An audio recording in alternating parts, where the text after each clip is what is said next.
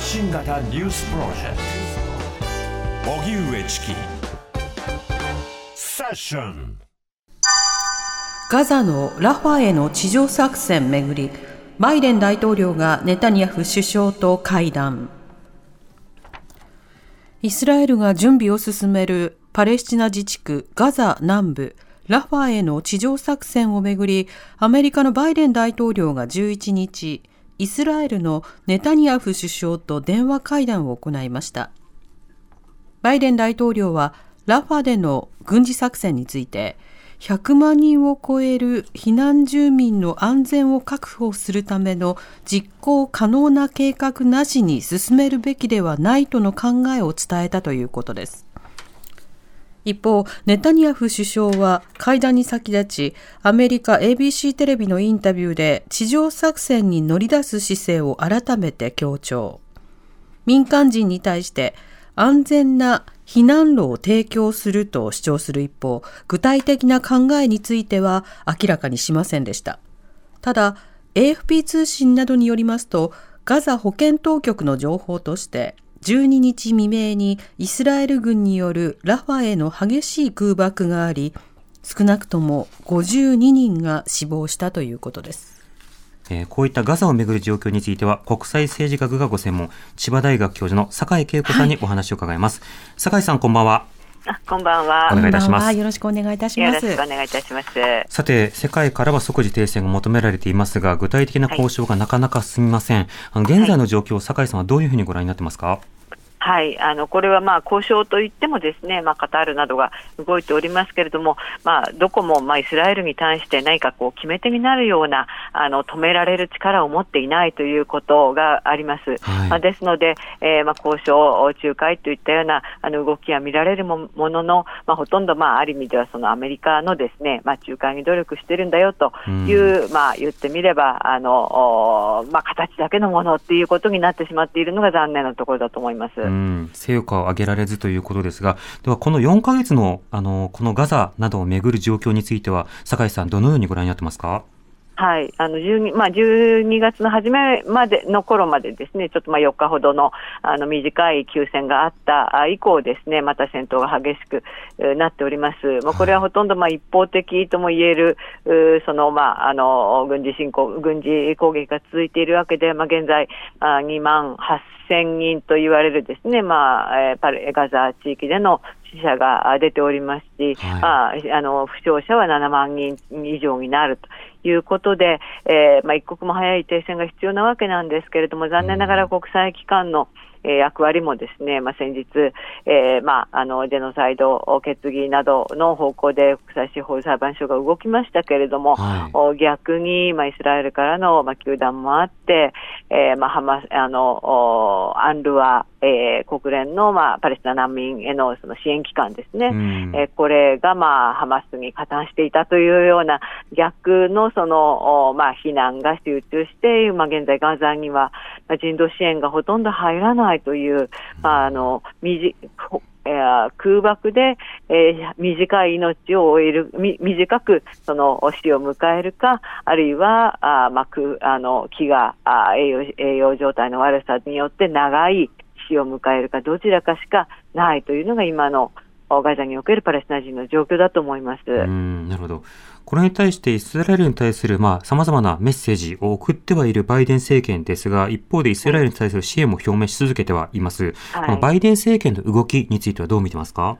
まあ、正直その、まあ、バイデン政権に限らずアメリカもですねイスラエルの行動を止められるというような決め手になるようなことはあのないと思います。はい、あのかつてですねあのイスラエルがまあ軍事的に例えばその、まあ、ミサイルをあの撃ち込まれた時にあのそれを撃墜する能力がないといったような時にアメリカが、まあ、武器支援などをしたそれを引き換えにあの行動を抑制さあのせよというようなことを言ったことはありますますけれども、それ以降ですね、まあ、あの90年代のあの初めですけれども、それ以降、まあ、30年にわたってイスラエルは、まあ、どこの国のアドバイスも聞かずとも、まあ、自分の国のは自分のあ自分で守れるという、まあ、自負を持っているわけですね。はい、まあ、ですので、残念ながらバイデン政権、まあ、特に、まあ、民主党政権に対しては、イスラエルは比較的、まあまあ、軽視していると言ってはあのいけませんけれども、あまり聞く耳を持たないのが現状だと思います。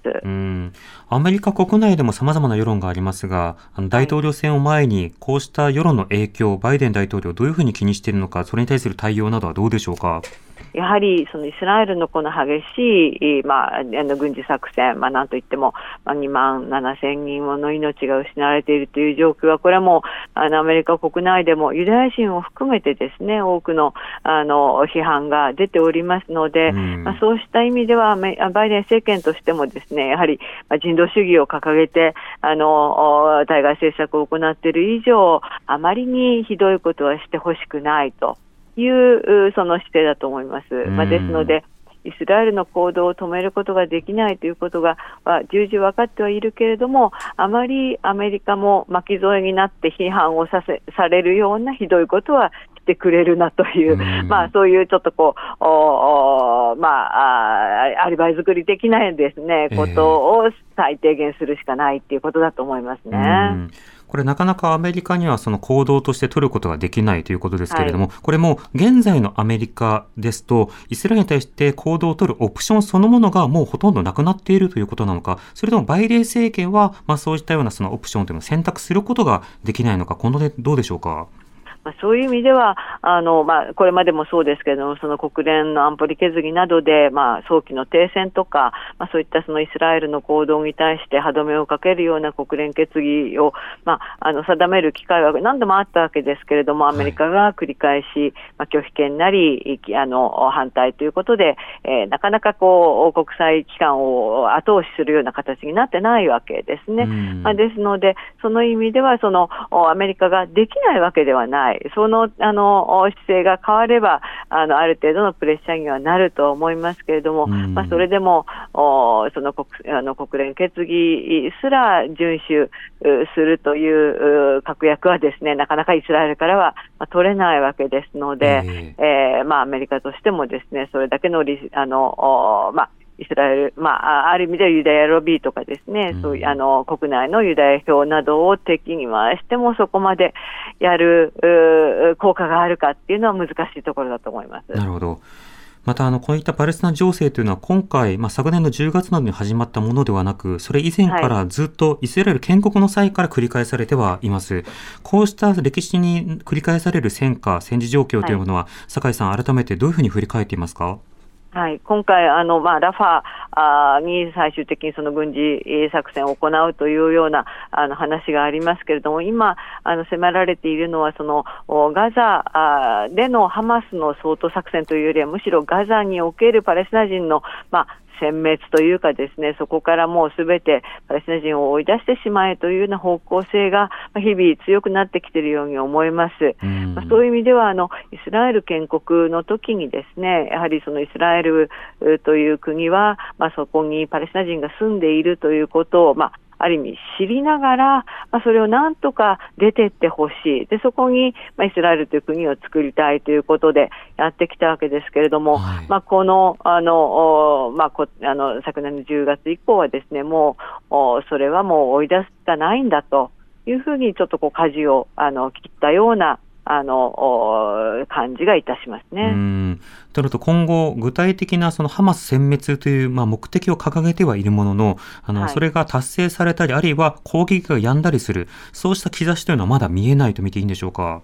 そうですね、あのハマス殲滅と言いましても、一体誰がハマスで、どこまでがハマスの支持者なのかというのは、これはもうあの住民ですらわからないことだと思います。そうしますと、はい、イスラエルにしてみれば、あまあ、今申し上げましたように、ガザに住んでいるパレスチナ人すべてがやはりハマスにかぶって見えてしまう、そんな状況で今後、戦闘をやめたとしても共存することができるかというと、おそらくあの怖さが先に立って、もうとにかく彼彼らとはもう全く接点のない形にしたいっていうふうに思っている、はい、まあ、これはあの政権もそうですけれども、世論の中でもそういう方向に行ってるんではないかと思うんですね。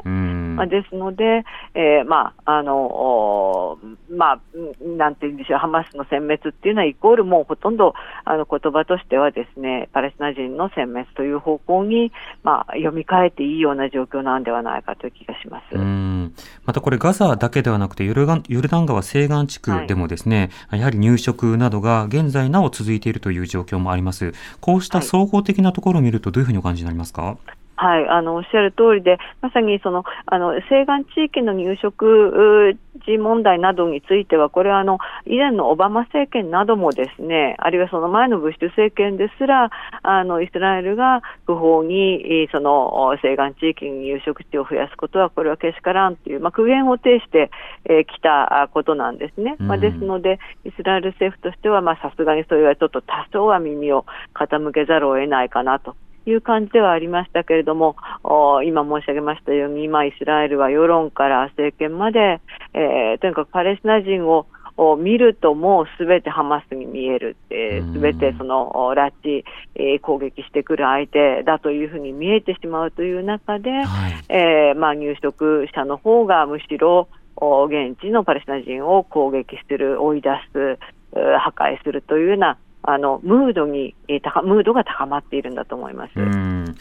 そうした中、これ、ガザ、イスラエル情勢のみならず、他の地域も気になりますが、え今日は、はい、えイランで革命記念日とい。うことです、はい、これはどういった日なんでしょうか？あはい、これはあの、えーと、1979年に、まあ、イランで、それまであのアメリカ、まあ、親米的な王政を倒して、まあ、現在の、まあ、イスラム政権ができた、その革命の記念日になるわけですね。はい、ですので、えーまあ、アメリカにとってみれば、あのそれまで、まあ、あの非常に、えー、優優等生の親米の同盟国だったイランが、全くの反対の、まあ、反米の、まあ、最強硬派に、やなってしまったという、まあ、まあ、非常に思い出したくない日なんだと思います。うん、なるほど。今回そのガザ情勢、イスラエルがさらになる攻勢をこう強めたとして、あの周辺各国の反発が強まる恐れ、これはどうでしょうか？そうですね、これはもうすでに、まあ、例えばイランもそうですし、そのまあ、イエメンのフーシー派、あるいはレバノンの、まあ、ヒズボッラ、あるいはイラクの、まあ、新イラン勢力などがですね、まあ、イスラエルけしからんということで、えー、まあ、あ一時的な攻撃をあの、まあ、強めております。でただ、これもですね、あの確かにその、まあ、今の状況を見ていると、なんとかあの逆転したい、まあ、あのイスラエルに意思報い報いたいというようなあの勢力がたくさんいるわけですけれども、はい、本家本元のイランにしてみれば、ここで、えー、まあ、巻き込まれてですね、あの、それこそアメリカと全面戦争になるというようなことになると、これはもう、自国の安全保障上、明らかに、えー、まあ、選択肢としてはありえないことですので、はい、えー、まあ、皮肉なことに、イスラエルけしからん、アメリカけしからんと言いつつも、そこで全面的な戦争をいかに回避するかという、非常に苦渋の選択を迫られているところだと思います。なるほど。そうしたバランスがどうなるのか、まあ、早くその改善というものが求められると思います。酒井さん、ありがとうございます。はい、ありがとうございました。はい、はい、失礼します。千葉大学教授の酒井恵子さんにお話を伺いました。